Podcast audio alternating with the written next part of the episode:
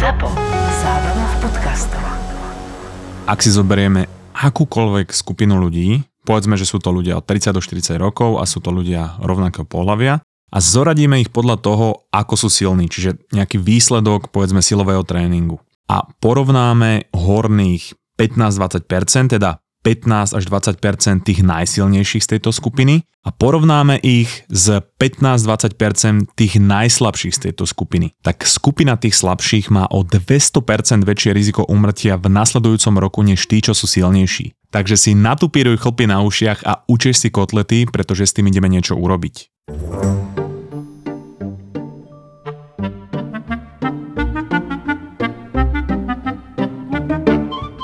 Partnermi tejto epizódy sú Nealko pivovar Nilio a MT Biker. Efekt, ktorý na mňa táto epizóda že reálne mala, bolo, že pri jej písaní som to po nejakých hodinách musel stopnúť, pretože už som bol taký stuhnutý, ten mozog už bol taký ako zombie. Čiže normálne som si išiel zacvičiť, zašportovať a až potom som sa vrátil a dokončil som ju. A to bol efekt ten, že potreboval som aj trošku boost nejakej kreativity z toho športu a tak ďalej, ale hlavne to, že by som sám seba namotivoval, že stopnem písanie a až potom sa tomu venujem znova, to sa stalo prosím pekne, že prvýkrát v 2,5 ročnej histórii tohto podcastu. V každom prípade posledné mesiace sa stala pre mňa téma pravidelného pohybu aktuálnou a tak častejšie na ňom premýšľam. Na základe toho, čo sa stalo môjmu dedovi. On celý život pracoval fyzicky a pracoval v kolektíve a doma mali tiež s babkou nejaké svoje pracovné povinnosti. No a ja som býval do svojich 6 rokov u starých rodičov na dome, takže ja si pamätám, že sme museli denne krmiť svine a pozor, tým teraz nemyslím mňa a brata.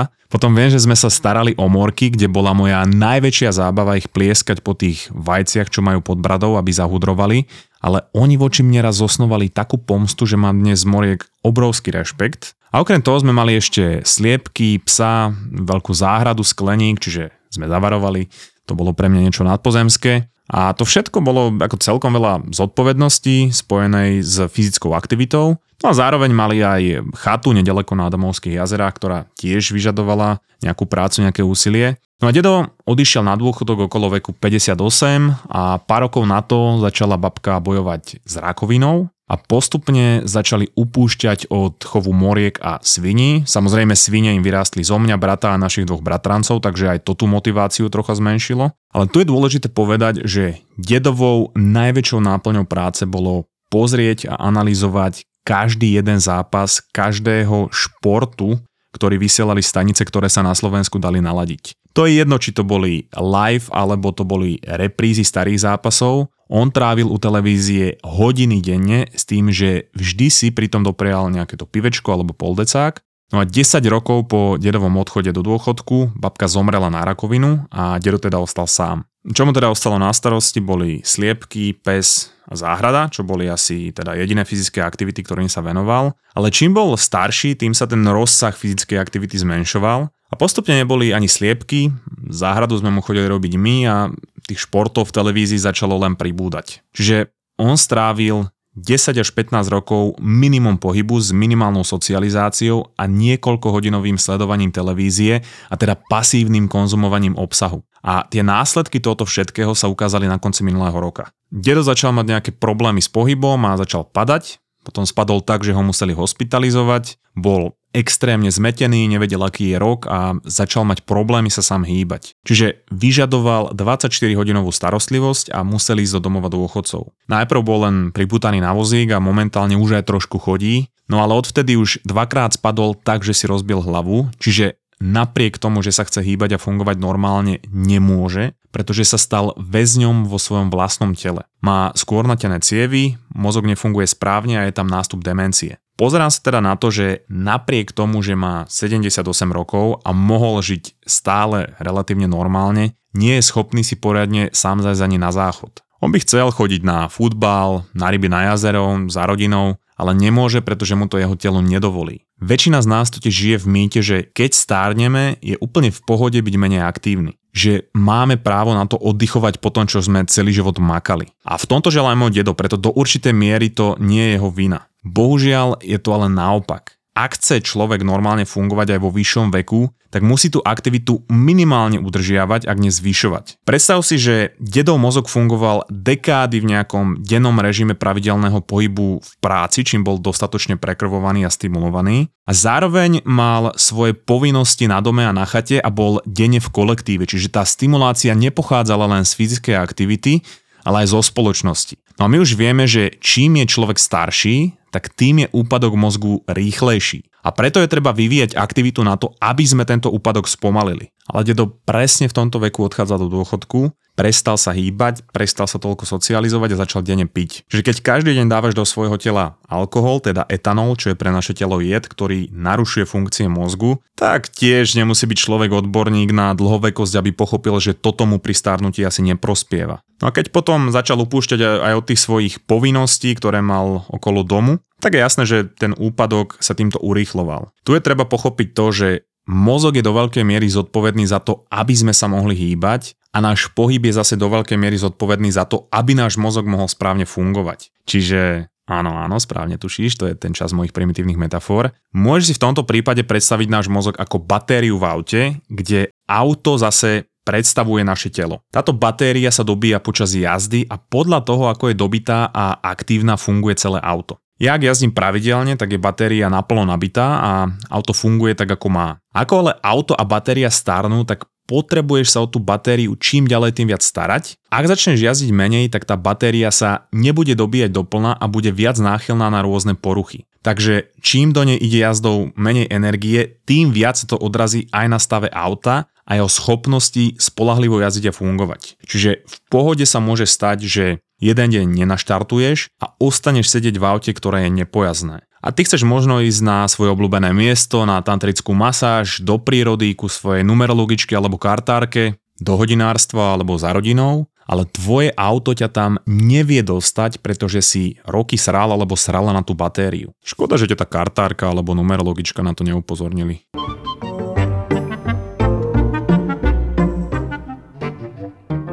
Harvardský profesor Daniel E. Lieberman v rozhovore u Stevena Bartleta to dokonca vyjadril aj číselne, to že na Harvarde pozorovali absolventov a porovnávali ich fyzickú aktivitu s vekom dožitia. A zistili tam, že čím boli tí absolventi starší, tým väčší dopad mala fyzická aktivita na ich zdravie. Tí absolventi, ktorí mali 20, 30, 40 rokov a cvičili 4 až 5 krát týždenne, mali o 20% menšiu umrtnosť oproti tým, čo necvičili. A keď sa dostali do 60 70 tak mali o 50% menšiu umrtnosť. A on sám tiež hovorí, že čím si starší, tak pohyb a šport sa stáva viac dôležitý a nie menej dôležitý pre tvoje zdravie. A má to jednoduchý dôvod. Existuje také nejaké nedorozumenie alebo presvedčenie, že stačí, ak nebudem robiť nič zlé a tým pádom si budem udržiavať zdravie a to moje zdravie nebude upadať. Takže predstav si človeka, ktorý sa nehybe a nešportuje, ale pre tento príklad povedzme, že ten človek nepije, nefajčí a nie junk foody a zlú stravu. Napriek tomu sa ale stále jeho prefrontálny kortex a hypokampus ako starne zmenšuje a čím je starší, tak je čím ďalej tým viac náchylný na neurodegeneratívne ochorenia. Čiže ono to nie je tak, že ak nerobím nič zlé, tak sa mozgu nič zlé nedieje, pretože on napriek tomu upadá. Ja chcem tú degeneráciu alebo ten úpadok spomaliť a na, naopak pomôcť hypokampu rásť, hypokampus súvisí so spomienkami, s učením, s pamäťou a tak ďalej, veľmi dôležitý pre fungovanie celého mozgu, tak musím tieto oblasti mozgu častejšie prekrvovať a stimulovať a to sa robí športom a pohybom, ktorý je asi jednou z najlepších foriem prevencie voči rôznym chorobám mozgu napríklad. Takže ak chceš zabrániť úpadku a prejsť do fáze udržiavania v najlepšom prípade progresu, nedá sa to dosiahnuť inak než aktivitou, čiže žiadne tabletky, ani presvedčenie, že stačí, že nič nerobím, nič zlé, alebo sluby od kartárky a numerologičky, že sa dožijem 130 rokov, ale pohyb. Väčšina našej reality je ale taká, že my k tomu, že sa nehýbeme ako sme starší, dodávame ako malú pozornosť aj alkohol, s čím je spojená aj zlá životospráva, no a tým náš mozog a telo upada priepasne. Čiže my sa ako civilizácia bavíme o nejakom lieku na rakovinu, lieku proti demencii alebo Alzheimera, ale nebavíme sa o prevencii, ktorá je úplne zadarmo a je to pohyb. Vrátim sa ale teraz tej štatistike, ktorú som spomínal na začiatku, aby som ten dopad životosprávy a športu vyjadril aj tak viacej číselne. No a to sú presne tie čísla, ktoré keď sa človek dozvie, tak mu zahrajú také solo na jeho harmonike, ktorú tvoria jeho špeky. Peter Atia, to je lekár, ktorý vlastní kliniku dlhovekosti, často rozpráva o dopade športu na naše zdravie vo vedeckých respektíve matematických súvislostiach. A existuje tu pojem, ktorý sa nazýva, že hazard ratio, v preklade niečo ako pomer hazardu alebo nebezpečenstva a je to matematická derivácia a teraz sa nezlakni, ja viem o deriváciách presne toľko ako ty, ja to hneď jednoduchosti vysvetlím. Čiže je to matematická derivácia, ktorá pochádza z dlhodobého sledovania a porovnávania skupín ľudí a pozerania sa na to, ako, kedy, na čo a v akom intervale zomierajú. Čiže je to v jednoduchosti povedané číslo a ak je to číslo povedzme 1,5, tak to znamená, že je tam o 50% náraz rizika úmrtia jednej skupiny v porovnaní s tou druhou skupinou. Takže v jednoduchosti, ak chce človek vedieť, ako je fajčenie zlé, tak sa môže pozrieť na hazard ratio fajčiarov v porovnaní s nefajčiarmi. No a ak sa pozeráme na riziko vzniku rakoviny plúc, tak odpoveď je 10. Čiže skupina, v ktorej ľudia fajčili, má o 900% väčšie riziko vzniku rakoviny plúc, než skupina nefajčiarov. Ak sa pozeráme na akékoľvek úmrtie, nielen rakovinu plúc, tak je hazard ratio 1,5, čiže fajčiar má o 50% väčšiu šancu, že zomrie než nefajčiar v následujúcom roku. Ak sa pozrieme napríklad zase na hazard ratio pri alkohole, tak pri pravidelnom pití, čo je množstvo, ktoré sa na Slovensku považuje za slabé raňajky, tak tam je hazard ratio vzniku kardiovaskulárnych ochorení 1,5 a vyššie, čiže o 50% a väčšia pravdepodobnosť oproti skupine ľudí, ktorí nepijú. Pre vznik rakoviny to je 2 a viac, teda o 100% a viac väčšie riziko oproti skupine, čo nepije. Hazard ratio vzniku cirhózy pečenie je 5, teda Ľudia, ktorí pijú, majú o 400% väčšie riziko vzniku cirhózy pečenie než ľudia, ktorí nepijú. A keď sa bavíme o nejakom vzniku mentálnych problémov pri pití, ako je úzkosť a depresia, tak tam je hazard ratio niekde medzi 1,5 až 2, teda o 50 až 100% väčšie riziko vzniku oproti skupine, ktorá nepije. A tu na teba pekne mrká slovenský nealko pivovar Nilio, ktorý má nealko, ktoré reálne chutí ako pivo. A ja za seba ti hovorím, že to je fakt fantastická alternatíva, pretože som s nimi robil tento rok aj výzvu a bol to jeden z dôvodov, prečo som momentálne abstinent. No a keďže som momentálne abstinent, ale pivo mám stále rád, takže si idem dosť nealko a môžem ti povedať, že nič sa nevyrovná chuti Nília. No ale poďme ďalej. Čo je v kontexte tejto epizódy najdôležitejšie je hazard ratio spojené s tým, že má človek slabú kondíciu, teda že sa nedostatočne hýbe ak sa pozrieme na VO2 max, čo je v podstate jeden z ukazovateľov tvojej kondície, teda množstvo kyslíka, ktoré tvoje plúca dokážu prijať a spracovať, tak ak si porovnáme niekoho, kto je podľa veku a pohlavia vo vrchnom 2,5% s niekým, kto je v spodných 25% kondície tejto skupiny, tak hazard ratio je 5, čiže o 400% väčšie riziko umrtia medzi týmito dvomi skupinami. A to sa bavíme o rovesníkoch a rovnakom pohlaví. Čiže to je obrovský rozdiel. Takže ak by sa mi zjavila nejaká nadpozemská entita a dala by mi slovnú úlohu, ako v škole, vieš, sme mali tie slovné úlohy, že Emil má 30 gramov marihuany a Julia mu 10 zoberie, nakoľko do životí odsudia Juliu, bla bla bla. No a tá entita by mi dala slovnú úlohu, že, že keby chcel Denis rapídne zvýšiť šance na skoršie úmrtie, čo by musel robiť? No a entita si myslí, že ma napáli, lebo to je chyták, pretože je to to isté ako naša predstava dokonalého dôchodku. Čiže nič nerobiť a mať v jednej ruke drink a v druhej ruke cigaretu ako bonus minimum socializácie. No a tá entita sa potom na mňa podozrievavo pozrie, ja sa na ňu tu popozriem späť, ramenami pokrčím takže sa dotýkam uší, ruky dám do tvaru dvojitého V, na tvári úsmev ale Andrej Kiska a dvíhaním obočia naznačujem, že to nečakala, ha? V každom prípade ja ti ešte poviem ten kľúčový problém alebo kľúčové problémy, ktorí s týmto úzko súvisia, ale aby to neostalo len u rečí a niečo sme všetci pre seba naozaj urobili, tak sme zorganizovali s parťakmi z Nilia a MT Bikeru 1. oktobra event, kde môžeš tú akciu uskutočniť a ver tomu, že tvoj mozog bude deň po voľbách potrebovať prekrviť a preto poď s nami vyšlapať na bajku na Bielý kríž. Stretneme sa o 10. pri železnej studienke, to miesto stretnutia ešte upresníme. A naši partiaci z MT Bikeru budú tak nadšení, že prídeš na bajku, že majú pre teba pripravené flašky, izotonické nápoje, aj tombolu a iné darčeky. Odtiaľ pôjdeme po asfaltke na Bielý kríž k bufetu Kocmundu, kde nás bude čakať e, zadarmo čapované Nilio od našich parťákov, ktoré si môžeš dať bez akýchkoľvek výčitiek, lebo nealko. Takže zober rodinu, kamošov, kolegov a bike a urob niečo pre seba a svoju komunitu. No a keďže je na prvom mieste bezpečnosť, tak samozrejme bude na akcii sprievodné vozidlo, záchranári a preto je to sprevádzané aj nealkopivom, ktoré k tomuto športu patrí.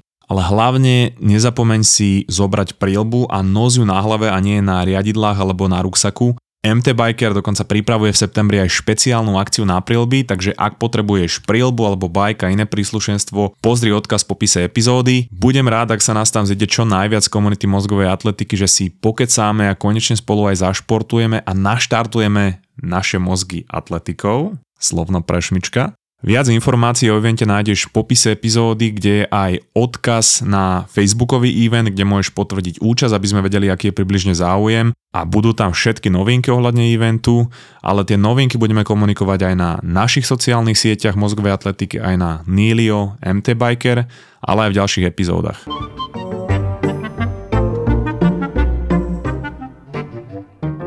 A ja to v epizóde hovorím prevažne o starších ľuďoch, ale treba si uvedomiť niekoľko vecí, pretože ja, aby som bol schopný vo veku 50, 60, 70 vykonávať dostatočne účinnú športovú aktivitu, tak potrebujem mať rezervy, z ktorých budem čerpať, keď to telo začne upadať. A tie rezervy sa musia budovať už teraz. To znamená, že najlepším predpokladom toho byť fit v 70 je to, že som fit v 30 40 a 50 pretože keď moje telo začne rapidne upadať po 60 tak mám obrovské rezervy sily, stability a kondície. Ďalší problém, ktorý je s týmto spojený je, že keď sa pozriem na prípad môjho deda, tak my sa do toho stavu, v ktorom on fungoval od 60 do 78 dostávame oveľa skorej. A niekto dokonca od malička a niekto od tínedžerských rokov. Veľa z nás má prácu, kde sa nemusí fyzicky hýbať a väčšinou voľného času trávime pasívnou konzumáciou nejakého obsahu na sociálnych sieťach, e, streamovacích službách, televízoroch, porno dokonca a tak ďalej. A problém s pasívnym príjmaním obsahu je ten, že to nie je pre mozog dostatočný stimul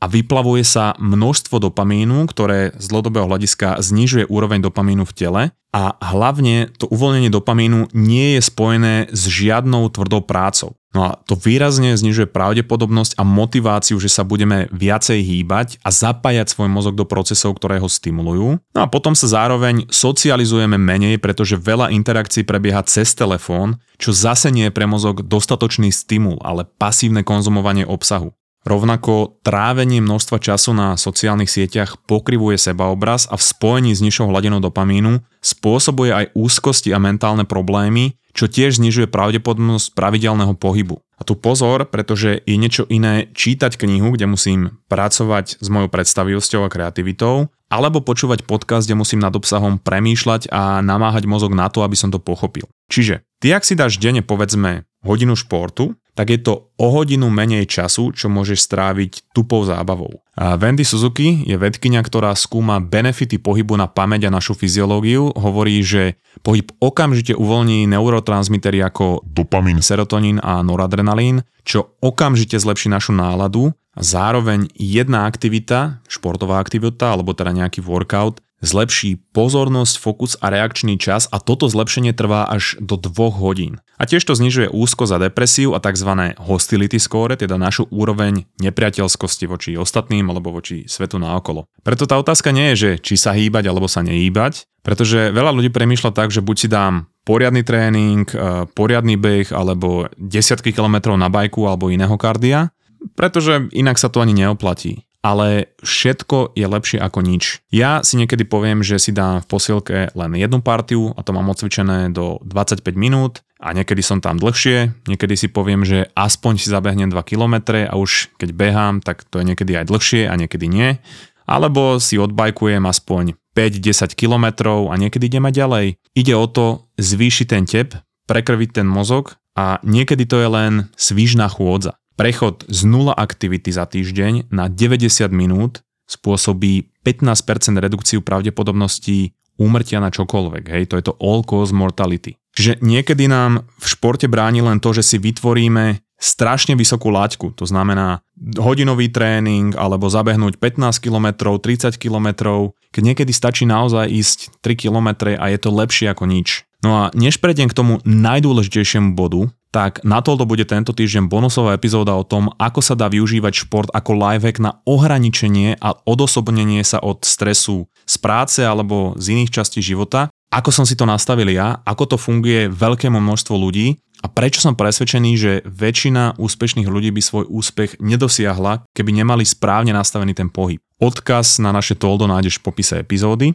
Asi jeden z najdôležitejších bodov je, že ak sa chceš dožiť povedzme 60 70 a viac rokov a chceš byť stále fit a chceš sa venovať športu, tak musíš neustále odolávať našej najhlbšie zakorenenej túžbe a to je plieskať moriaky po vajciach, ktoré im narástli pod bradou. To, že evolúcia dala zvieraťu genitálie pod bradu a nás láka ich potom plieskať, to je jedna vec, ale druhá vec je tá, že evolúcia im dala aj pomstichtivú agresívnu povahu a ostré zobáky, ktoré na tú pomstu použijú. Ešte teraz, keď niekedy idem spať, mám pocit, že počujem hudrovanie a že mi idú potomkovia tých morí, ktoré som vyplieskal pomstiť. Takže pozor na vajca, pozor na morky a pozor na nič nerobenie.